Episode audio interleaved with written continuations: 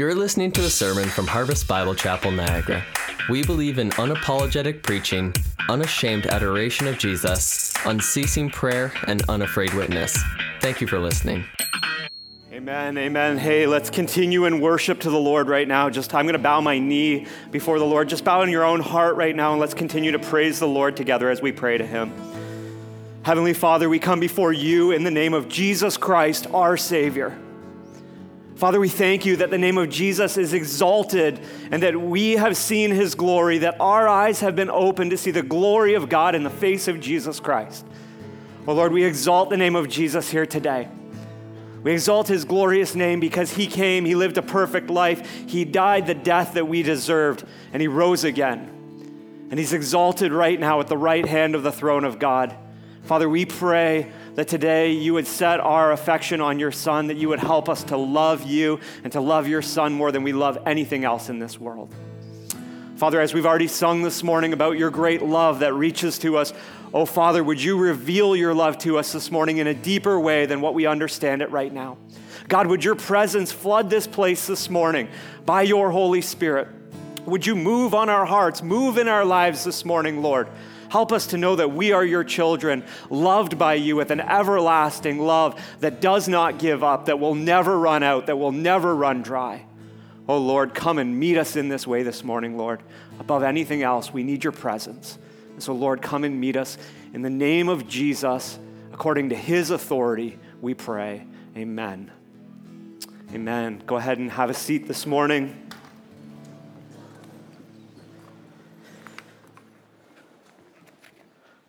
Well, good morning, church. Here we go. Hey, if you've got a Bible with you this morning, why don't you go ahead and open it up to uh, 1 John. 1 John. And if you don't have a Bible and you'd like one, just put your hand up. Our ushers are coming down the aisles with Bibles. They're ready to go. And there they are. Just put your hand up. We'd love to get a copy of God's Word in your hand this morning. And today, what we're going to be doing is, is we've been in a series called On Mission from the book of Acts, and we have been following the early church as they've gone out after the resurrection of Jesus and lived lives on mission for the glory of God for the purpose of getting the gospel to the whole world. And so, over the last several weeks, uh, Pastor Daryl has been calling us, each one of us, from God's word to live a life on mission for the glory of Jesus Christ. And so, today, what we're going to do is we're going to step back from that series in a way, and we're going to really take a look at the motivation for our mission. Why do we live on mission? Why would we pour out our lives for God, for Jesus Christ? Why would we do that? What is the motivation for the mission? That's our main question this morning. What motivated the early church? What motivated the great gospel ministries of men like George Whitefield, Hudson Taylor, D.L. Moody, Charles Spurgeon? What motivated these people? Let me answer that question just in three words. Three words. Right from our text this morning. Three words God is love. If we get those words, if we grasp those words, not just in our heads, but in our hearts and lives, that gives us a whole new motivation, a whole new purpose, a whole new direction, and a new joy and spring in our step as we walk with Jesus Christ. And so, my prayer, my heart's desire is that I would get so much more on such a deeper level this amazing love of God that reaches to us when we don't deserve it that saves us where we are and draws us up to follow him and to live a life for his glory, empowered by his Holy Spirit. And so, my prayer is that we would get that this morning in our hearts, that we would get that on a deep level, maybe as we never have before. Really, in one way or another, we all long to be loved, don't we? You look around the world today and you see a lot of crazy things happening. A lot of them are coming from a place of people longing to be loved and to be accepted. If, if we look inward at ourselves, we'll see that same thing is there. I look at myself, and to be honest, I, I kind of get I get ticked off. I get ticked off when I don't feel like people appreciate me or value me or respect me the way I think I deserved to be appreciated, valued, and respected. Anybody else there? Anybody else ever feel that? Like, this is church. We can be honest here, can't we? Okay? Okay, we're not going to lie, are we? Am I the only one? Am I the only one who feels like that? Like, okay? half of us. All right, okay. maybe, maybe, we should change the sermon and talk about lying this morning instead. Uh, so some of us feel that way. Anyway, I feel that way, to be honest. Where does that come from? It, well, it comes from a lot of places. It comes from pride, yes, but it also comes from a desire to be loved. But listen, the problem is not that I desire to be loved and accepted. The problem is that I seek to find my love and acceptance in totally the wrong place. I seek to find it on a human, horizontal level. I look for my acceptance often with people. And guess what? That is a broken cistern. It's an empty well that can't hold water. The more I look there, the more I'll be let down. Why? Because people will always fail me. And even if, even if people appreciate me, love me, value me, and respect me in a way that I think I deserve, which is probably outrageous anyway, even if they do that, even if they do that, my love tank will still be empty. Why? Because God has put in each one of us a place, a place for His love that can only be filled with His love. And so this morning, this morning, we're going to begin to, to climb the walls of a great mountain of God's love. We're going to take a glimpse this morning. Wow, we're not even going to we're not even going to scratch the surface on God's love this morning. But but I pray this morning that there will just be a little bit from God's word that that speaks to us this morning as we look at the great, magnificent, awesome, amazing love that our God has for us. And so this morning we're going to be in 1 John and uh, we're going to be in uh, chapter 4 and we're going to look at one verse there. 1 John 4 16. Let me just say one thing up front. Uh, this morning's message is a little bit different than most messages. Normally, we go through a long passage of Scripture. This morning, we're going to look at one verse, and we're going to go to a lot of other places in the Bible. Now, if you're a person that likes to take notes, that's great. I'm going to recommend this morning that when you're taking notes, maybe you just write down the verse references because they're going to be flying up on the screens pretty fast, okay? And we don't want you to get lost, so maybe just jot down the reference instead of trying to write the whole thing out. And so this morning's message is really a topical message where we begin to look look at the big picture of God's love for us as it's revealed in the Bible. Are we ready? All right. Okay, one person. Good. All right, here we go. So John John chapter 4 verse 16. Amazing verse. Amazing verse that points to God's love. And John, in, in the, the letter of love, that's really what First John is known for. It's known to be the letter of love, after he's just given one of the greatest, the greatest discourses on God's love in all of Scripture. He says this. I love this verse. This verse gets me fired up. I love it. It says this So we have come to know and believe the love that God has for us. God is love. And whoever abides in love abides in God, and God abides in him.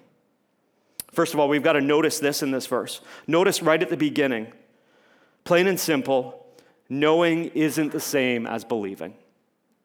Knowing isn't the same as believing. And so, in a way, I, I, I fear sometimes that, that we can know a lot about God's love and really not have a sense of it in our own lives and hearts. We can know a lot of the facts, we can know a lot of the things, and we can say, yes, yes, God is love, but have no sense of it in our daily lives. Knowing isn't the same as believing. For example, just last week, I was having a, a little one of those uh, fatherly chats with one of my sons, okay? I'm not going to say which one, um, but I was ha- having a little talk, and this was uh, after he had been exceptionally disobedient for an extended period of time. And uh, so it was one of those discipleship uh, slash discipline moments, okay? And so we're having this little talk, and I said, Hey, son, you, you can't keep doing this. You can't keep acting in this way. You can't keep treating your brother like that and stealing all of his toys and pushing him around. You can't do that. And guess what? He looked at me in that moment and he said, I already know that. Talk about a sanctifying moment. I already know that. And then he went on to tell me how much he knows about that. And, and he knew that he can't hit his brother, that he can't push his brother, that he can't steal his toys, that he can't lie when he's done that and run up the stairs first and tell us that his brother was actually being mean to him. He, he, he spelled it out better than I could. But guess what? He didn't know it. He, he had no sense of that reality in his heart. He knew the facts of the issue, that he shouldn't do this, but he had no inner reality of it for himself whatsoever. I pray that's not us this morning. I pray that uh, we're not here this morning and can spout off the facts about God's love with no inner reality, no inner sense of it for ourselves. It's a little heart check right now.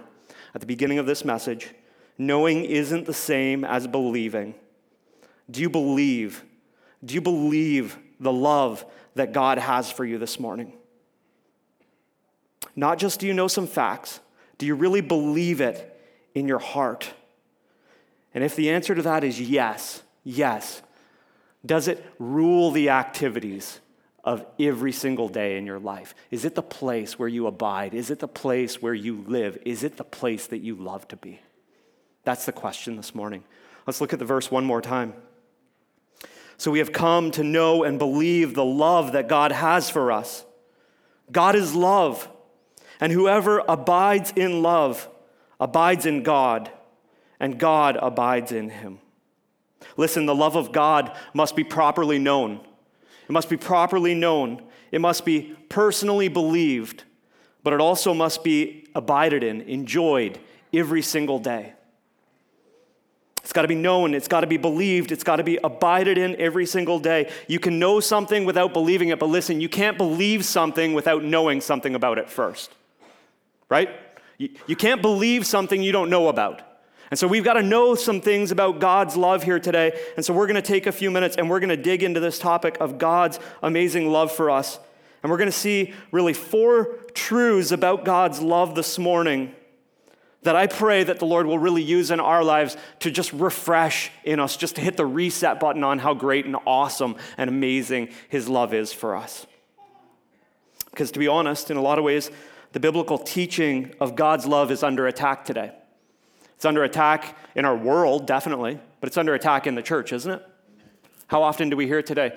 God loves everyone. He, he loves you just as you are. So just go on and keep sinning, wicked sinners, because God loves wicked sinners and He wants you to be happy and keep sinning and stuff. Do we hear that today? I hear that, not here, praise the Lord, uh, but I hear that often. I read that in books, and hey, whatever you want to do, that's fine because God loves you. That's not the truth of God's love okay? That's not the truth of God's love. The truth of God's love is that we don't deserve His love. We can't wrap our minds fully around His love, but His love is so relentless in our lives that it will pursue us and it will make us holy in Jesus Christ. Bit by bit, maybe not as fast as we want, but it will. That day's coming, and I'm looking forward to it because I got a long way to go. But listen, that's where we're going this morning. And let's pray as we get into this text that God would really reveal that to our hearts and refresh that in our hearts again this morning. God is love. God is love. We need to know His love. We need to believe His love. We need to live in His love. A guy named Paul Tripp, who's a counselor and a speaker and an author, he said it this way He said, You have one place of hope, security, and rest it's found in these words God is love. That's our rest. That's our hope. That's our security. Let's go there. Why do we run from it? Let's run to God's love instead of away from it. So, four aspects of God's love. Here we go. We're going to go through them fairly quickly this morning. The first thing that we need to know about God's love is this God's amazing love for us is always undeserved. It's always undeserved. Hopefully, we get that. Hopefully, we understand that. Uh, but I think that we really should even allow ourselves to be a little bit stretched on that. In, in a way, we can begin to think that if we live a good Christian life, that, you know, to a certain degree, maybe I do deserve this a little bit. You know, maybe, maybe God should love me a little bit more than that person who's acting like that over there. Anybody ever been there before? Yeah, I've been there before. Okay, but listen, God's love is always undeserved. Here it is. It's not based on anything that you or I could do. It's not based on anything that we have done. It's not based on anything that we will do in the future. It's not based on that. Listen, God's love is not based on your lovableness or my lovableness. Okay, now I'm not saying you're not lovable in some ways. I, am sure you are, okay? You all look great out there this morning. And so I'm sure on a, on a human level, you're, you're pretty lovable. But listen, God's love's not based on the fact that we're lovable. Listen, I praise the Lord for that. I'm so thankful for that. I'm so thankful that God doesn't base his love for me on me being lovable because, first, honestly, I'm, I'm really not. Um, and second, okay, let's say that even for a moment I was. But then, wait, what if I lost that lovable quality? Would God then remove his love from me? Man, how thankful should we be that God's love is not based on the fact that we are lovable? Honestly, we're not. We're not. Maybe a little bit on a human level, but not on God's level. I say that because Romans 5, verse 8 says this Romans 5, verse 8. But God shows his love for us in that while we were still sinners, Christ died for us. Wow. That's an amazing verse. Look at that. Look at that for a second. God shows his love for us before we had done anything to deserve it, while we were still his enemies, while we were still rebels against him, waging war against him. And maybe you don't think it was that bad in your life. I'd, I'd encourage you to continue to read in God's Word. The more that you read in God's Word, the more that you begin to see your sin and the depth of it. But even while we were in that place, Christ died for us. Listen, God loved us when we had offended him. God loved us when we had shunned him. God loved us when we had disdained and rejected him. And the more undeserving that we are of his love, the more amazing and deep his love for us is, isn't it? Wow, completely undeserved. But listen, God's love is not only undeserved, it's also totally uninvited. It's not un- just undeserved, it's also uninvited. Listen, God didn't respond uh, at some point in history to our call to be loved. We didn't just throw our hands up and say, God, love me, and then all of a sudden God's like, oh, okay, I'll love you. It didn't work that way at all, okay? The reason that I say that is, is because we read in Ephesians 2, verses 4 and 5, we read this. But God, being rich in mercy, because of the great love with which He loved us, even when we were dead, note that word, in our trespasses, made us alive together with Christ. By grace you have been saved. Isn't that amazing? That God, with the great love with which He loved us, even when we were dead, made us alive together with Christ. And so I'm sure that we've all or most of us have heard the illustration before that goes something like this um, Listen, you were drowning in an ocean of sin, and uh, God threw you a life preserver, and you grabbed a hold of it, and you were saved. Um, anyone heard something like that? Okay, probably a little bit more elaborate, but um, something like that.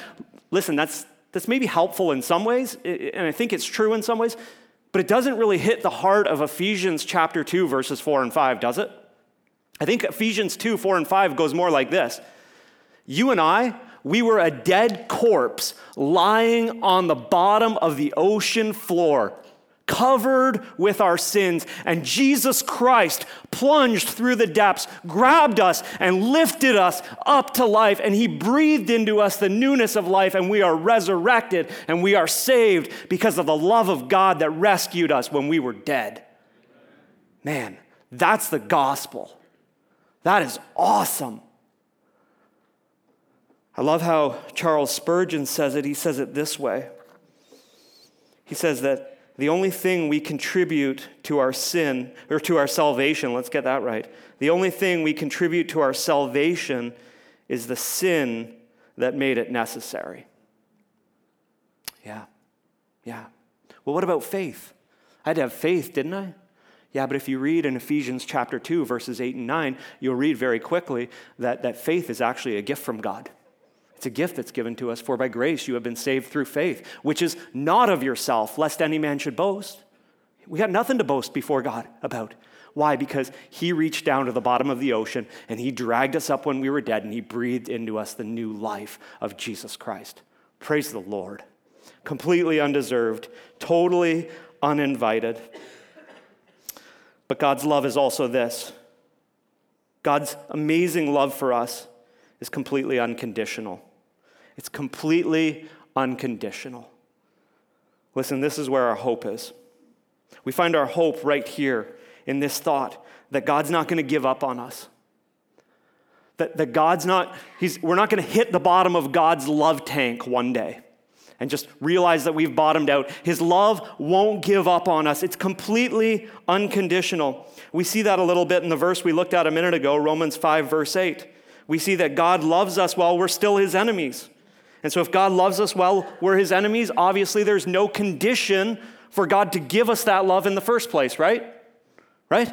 If, if we're his enemies, we haven't done anything to be lovable, and he gives us that love, there's no condition that we needed to meet in order to be loved by him. He loves us with an unconditional love. Listen, we know the depths of someone's love by the conditions that come with it and by the response to the conditions, don't we? If you're married here today, think about your wedding day. Think about when you're there standing with, with your, your bride or your groom and you're standing there on that day. Think about the vows that you gave.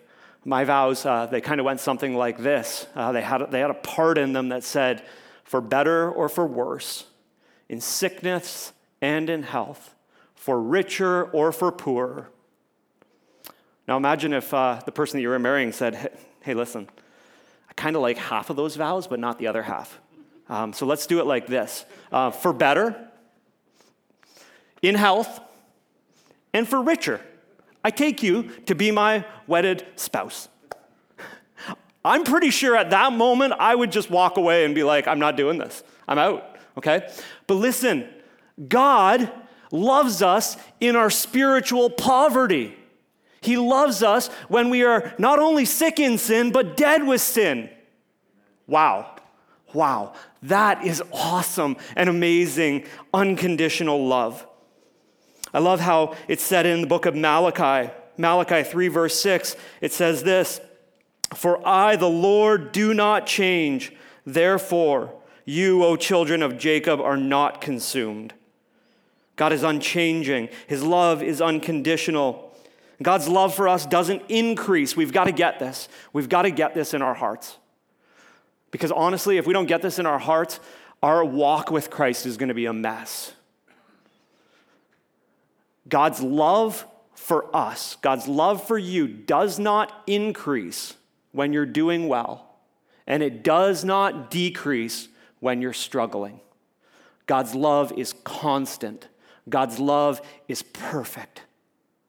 And God's love is so powerful that it will change your life. Maybe not as quick as you want it to, but it will change your life and it will get you to that place where you meet Him on the day of glory if you have faith in Jesus Christ.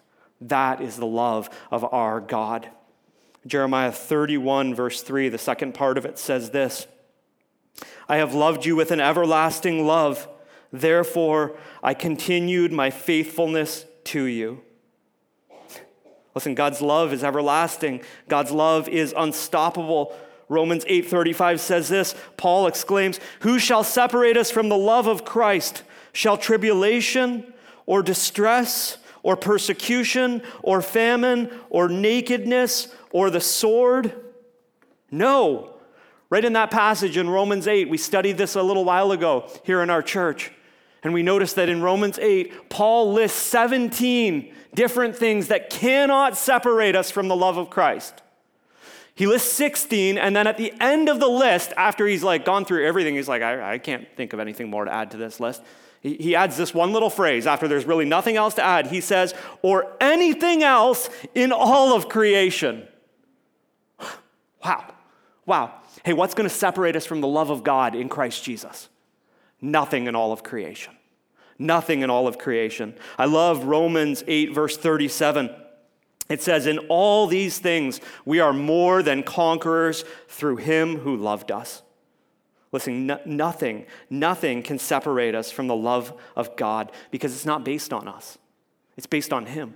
It's based on His faithfulness, His steadfast character, and the fact that He doesn't change but shows grace and mercy to His people. Praise the Lord. Praise the Lord. So thankful for God's love that is so deep. It's so undeserved for me, but it's also so unconditional towards me. But then also, this point number three God's amazing love for us is infinitely unimaginable. God's amazing love for us is infinitely unimaginable. We're not going to get our heads around it, okay? You're not going to fully grasp God's love for you. The beautiful thing here is that we can know God's love. We can know it, we can experience it, we can live in it, we can rejoice in it, we can be overwhelmed by it, but we can't get our heads around it.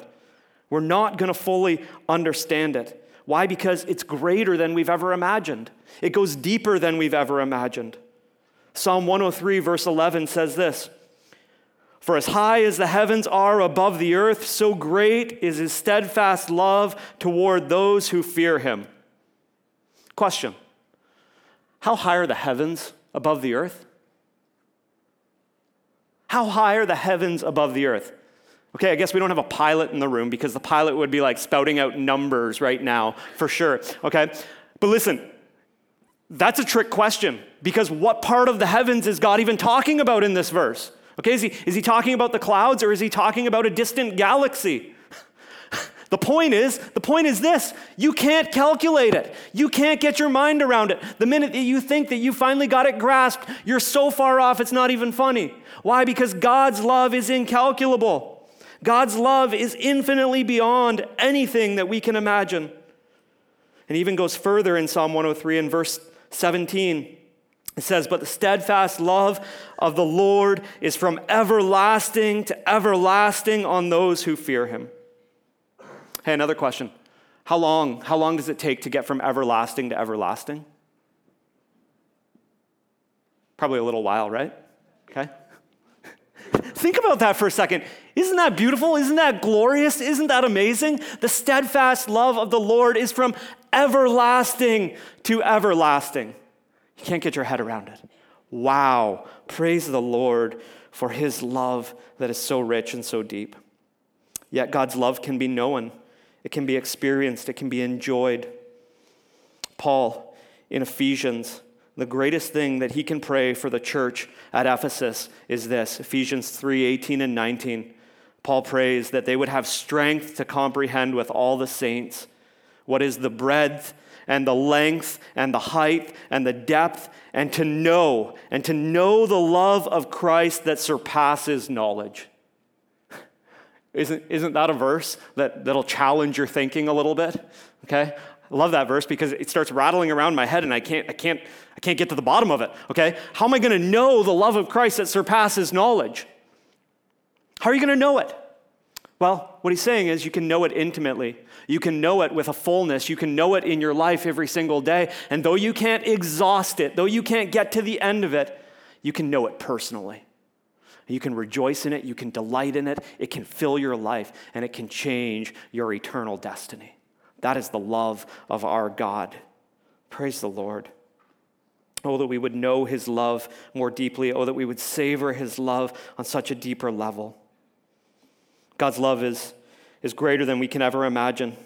It's, it's beyond our imagination, it's beyond anything that we can think of, but also this God's love is more costly than we can ever understand. It's more costly than we can ever understand. We really measure love in our society today in a lot of ways by what it costs someone, don't we? Okay, so any guys here um, do Valentine's Day presents? I'm not putting my hand up. Um, so husband fail this year on that one. Uh, okay, any no guys? Okay, I, am in good company. Any guys? Was there was there even one guy? Dave, way to go, Dave. Okay, great. Um, so so we we do this, and we we don't even necessarily love that we do it, but we we measure someone's love by what it costs them. And so we, we measure a gift by what it cost a person to a certain degree. Uh, and if it's not by the, the money that was put into it, it's the amount of work that was put into it. And so my wife is amazing at making homemade gifts, and they're, they're amazing. Uh, I am not. Um, but, but there's love that goes into it, there's labor that goes into it, but we measure love on what it costs someone. Think for a moment. What did it cost God the Father to love us? What did it cost him? His son. His son. God the Son. The cost of the love that God has for us is God the Father giving God the Son to die on a cross, to be disgraced, to be mocked, to be beaten, to be crucified, to have put on him sins that were not his own. He was holy, perfect in every single way. That's what it cost God.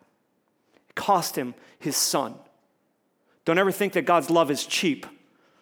Don't ever disregard it. God's love is deeper than you and I can ever imagine.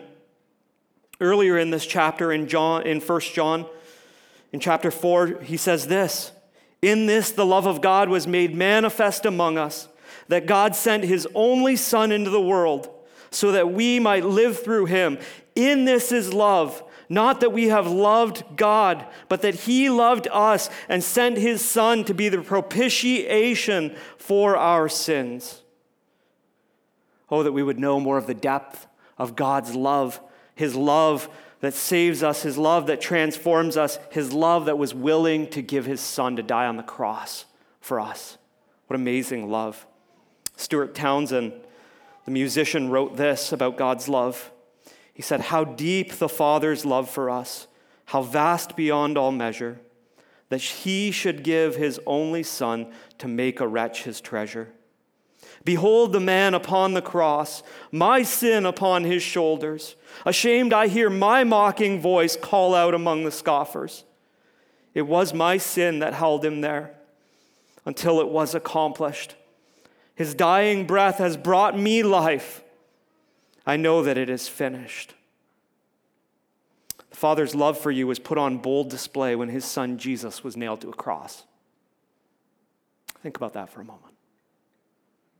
That's what it took for God to love you with a redeeming love. That's what it took for God to love me and save me from my sin. Now that's love.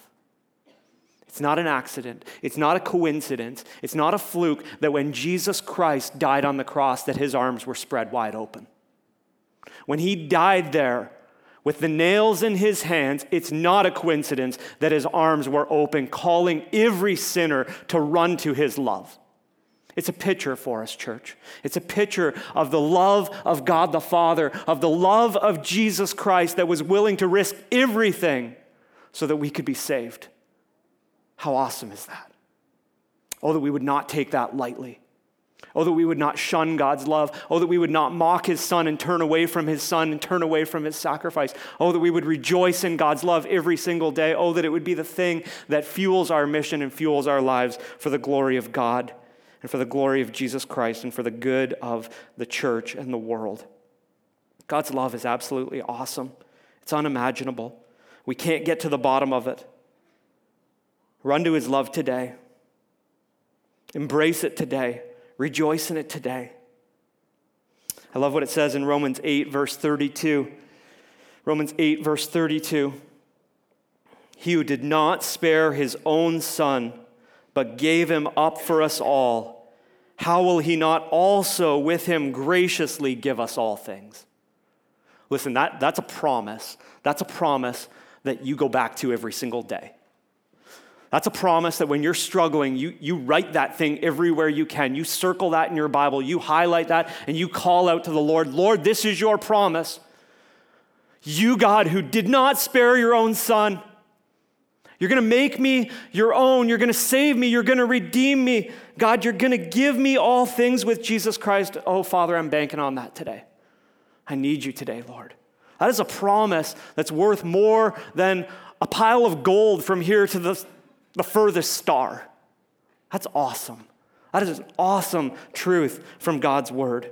What amazing love the Father has for us. What amazing love the Son has for us in that He willingly died to save us. Wow. Amen. Praise the Lord. But listen, that's not all. That's not all that we are going to say this morning about God's love because there's one other aspect of God's love that has really been left out of this message up until now. Point number four. God's amazing love for us is absolutely unrelenting. God's amazing love for us is absolutely unrelenting. He loves you. He loves you. He will pursue you. He will go after you.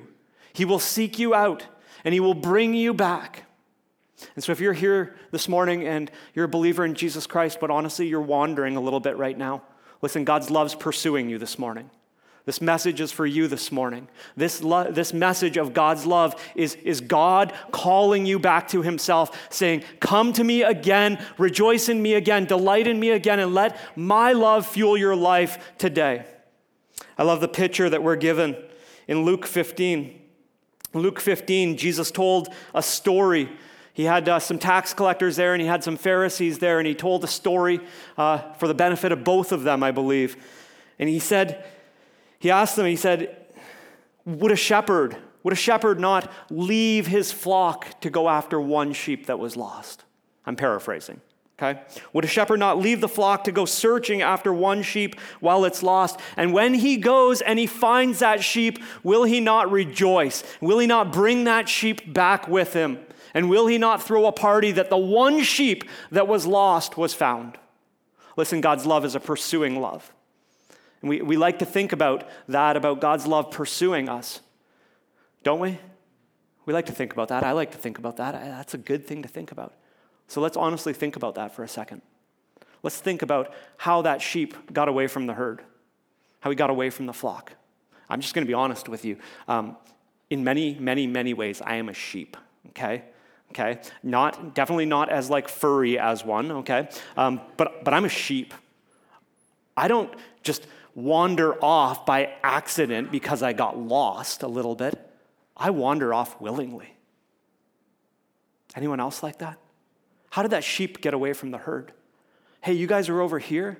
I'm going over here. I don't care what happens. I'm doing it.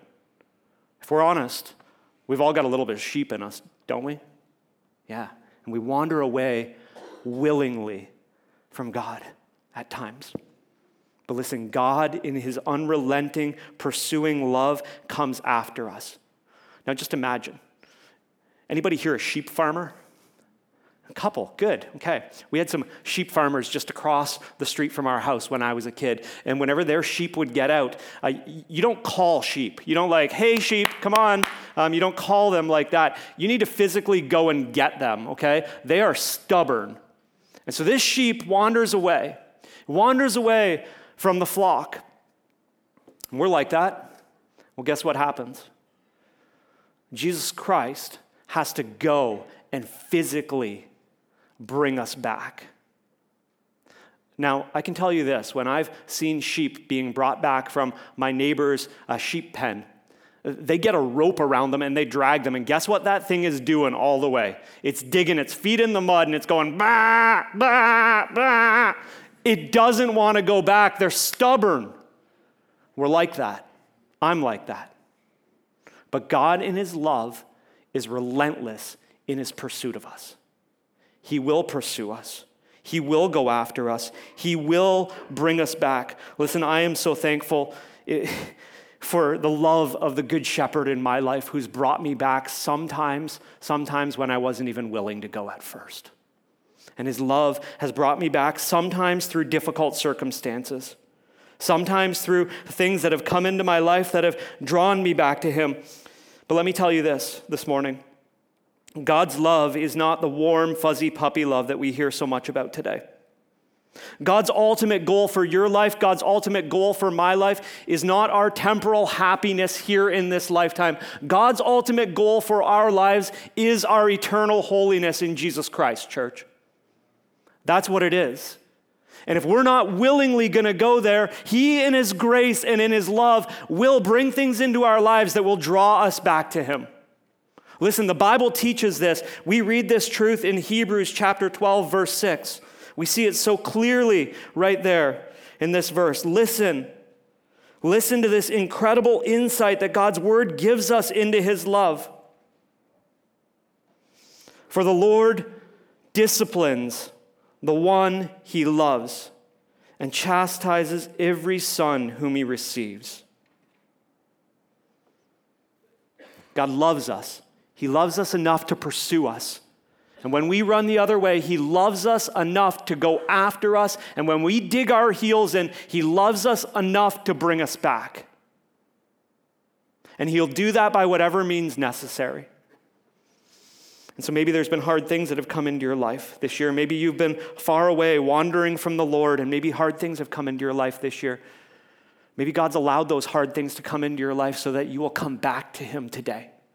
And so that you will run back to His love, embrace His love. God is not as concerned about our temporal comforts as He is about our eternal holiness in Jesus Christ and the salvation of our souls. He's far more concerned about that. Why? Because He's a good shepherd and He knows what is good for the sheep, He knows what's good for each one of us. God's love will discipline us.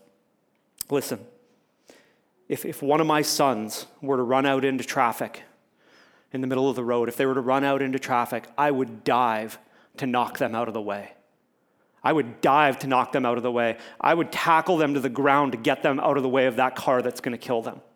And listen, if in the process they got a few bumps, they got a few bruises, or maybe even a broken arm, yes, I would grieve that they were cut up and that their arm was maybe broken. But listen, I would rejoice like never before because my son was saved. Any good parent would do that. God is a good, good father. He knows exactly what we need so that we can live by His grace. He knows exactly what we need to be rescued, and He's faithful to bring it about. I thank the Lord for that in my life. I can tell you about a time in my life when I was 18, 19 years old, and I was running from the Lord with everything that I have. And God, in His loving pursuit, nailed me down to the ground. He brought me to a place where I was laying on a couch downstairs, and my mom walked down that day and said, Brett, what are you doing with your life? And I said, I don't know what I said. I didn't really say anything. I kind of just laughed. My heart was that hard towards the Lord. And she said, Brett, you need to really consider that. You need to think about that. And maybe you should go to Bible college. Now, at that point, I really, really laughed, okay? I was the guy that they, they would kick out of Bible college if, if I just showed up, or I thought. And about a week later, about a week later, the Lord gripped my life, and I realized there needed to be a massive change in my life, and it needed to happen immediately. And I went to Bible college and was like, I don't know why I'm going. I mostly, I'm just gonna be honest, I mostly went to get away from my bad friends, okay?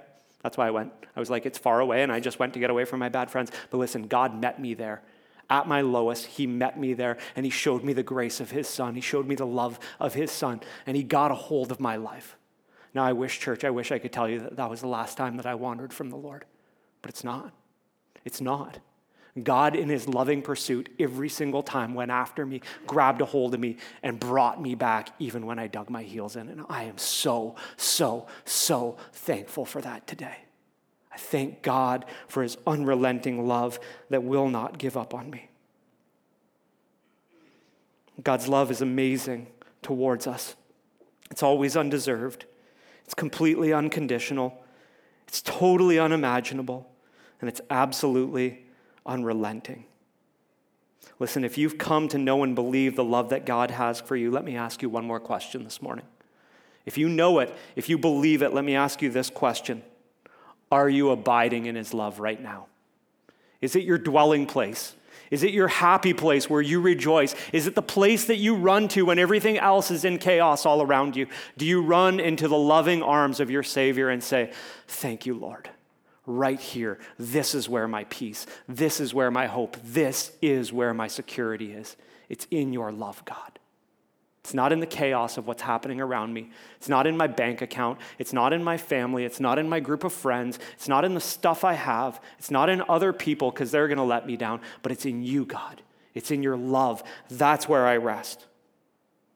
Are you doing that today? Are you resting there today? I want you to notice the end of our verse. 1 John 4:16. Let's head back there at the end of this message. Notice the end of this verse. Right in the middle, that awesome statement, God is love. And whoever abides in love abides in God, and God abides in him. Is God's love your dwelling place today? That's what it means to abide. To abide means make that your residence. Stay in that place. Don't move whatsoever. Stay there. Enjoy it. Delight in it. Rejoice in it with everything that you have. If you abide in love, you abide in God. And if you abide in God, God abides in you. What an awesome truth that is for us this morning. Listen, God's love, God's amazing love for us must be properly known. It must be personally believed and continually abided in. You can't just know it in your head. You've got to know it in your heart. And when you know it in your heart, you'll have a sense of it in your life. And when you have a sense of it in your life, it will motivate your mission to live for Jesus Christ. There will no longer be this list of, well, I really should do that. I really should, you know, maybe try to tell someone about Jesus at some point because someone told me I should do that. It won't be like that. It will be this well of love flowing out of you that says, Jesus, I'm all in. I just, I want to live for you, not trying to pay you back because I can't, I don't deserve it. But God, I want to live for your glory because you've been so good to me. Listen, church, if we get this, if we grab a hold of the amazing love that God has for us, it will radically transform every single aspect of our lives. It will. I'm not joking. I'm not overstating that. The love of God is the center of the gospel. Take out the love of God, there is no gospel. Man, I love the gospel. It is the focal point, it is the center. For God so loved the world that he gave his only Son, that whoever believes in him will not perish, but have eternal life. And listen, if you're here this morning, if you're here this morning, if you're here and you don't know Jesus Christ as your Lord and Savior, listen, he's, he's standing today with arms wide open the picture of the cross. His arms are wide open. Run to his love today. Run to his love today. If you're here today and you've been running hard away from God, you're a believer, but man, you've been going the other direction, run to his love today. Run to his love. If you're here today and you're just delighted to be loved by God and to have that in your life, and just rejoice in it today. Rejoice in his love today. And when you leave here today, remember his love when you go home. And, and when you wake up tomorrow morning, remember his love then, rejoice in it then. And, and when you're on your way to work, just let God's love be renewed in your heart again, every single day. For whoever abides in love abides in God, and God abides in him. What an awesome truth. I pray that as we leave here today, we can all say that we have come to know and believe the love that God has for us. God is love. Let me end with this. The one who is love, the one who is love, sent his son of love to be a sacrifice of love so that you and I could be rescued by his love and rest in his love forever. That's the gospel. That's the gospel. And so if you're here today and you don't know Jesus Christ as your Savior, I want to just invite you right now, even before the worship team comes up, I want to invite you after we sing at the end, I want to invite you to come up and talk to one of our leaders today. If you want to know more about the love of God, come up and talk to one of our leaders. We'll have several leaders at the front. Just come up at the end freely. If you're here today and you've been running hard from the love of the Lord, come up after the service and be prayed for today. You can start on that path fresh again today. Why? Because God's love is always undeserved. God's love is completely unconditional. God's love is totally unimaginable, and it's absolutely unrelenting. Amen. Praise the Lord for his love. Let's pray. God, what else do we have to say other than thank you, Lord? Thank you, Lord. Thank you, Father. Thank you, Son. Thank you, Holy Spirit, for your love that you have given to us so freely, so richly, so undeservedly. Thank you, Lord. Thank you, Father, for sending your Son into this world. Thank you, Jesus, for going obediently to the cross for us. Thank you, Holy Spirit, for dwelling within us and sealing us until the day of glory. Thank you, Spirit, for bearing witness with our spirit that we are children of God, that we are loved by you, and that your love won't run out on us. Thank you, Lord. We praise you in the name of Jesus Christ, our Savior. Amen.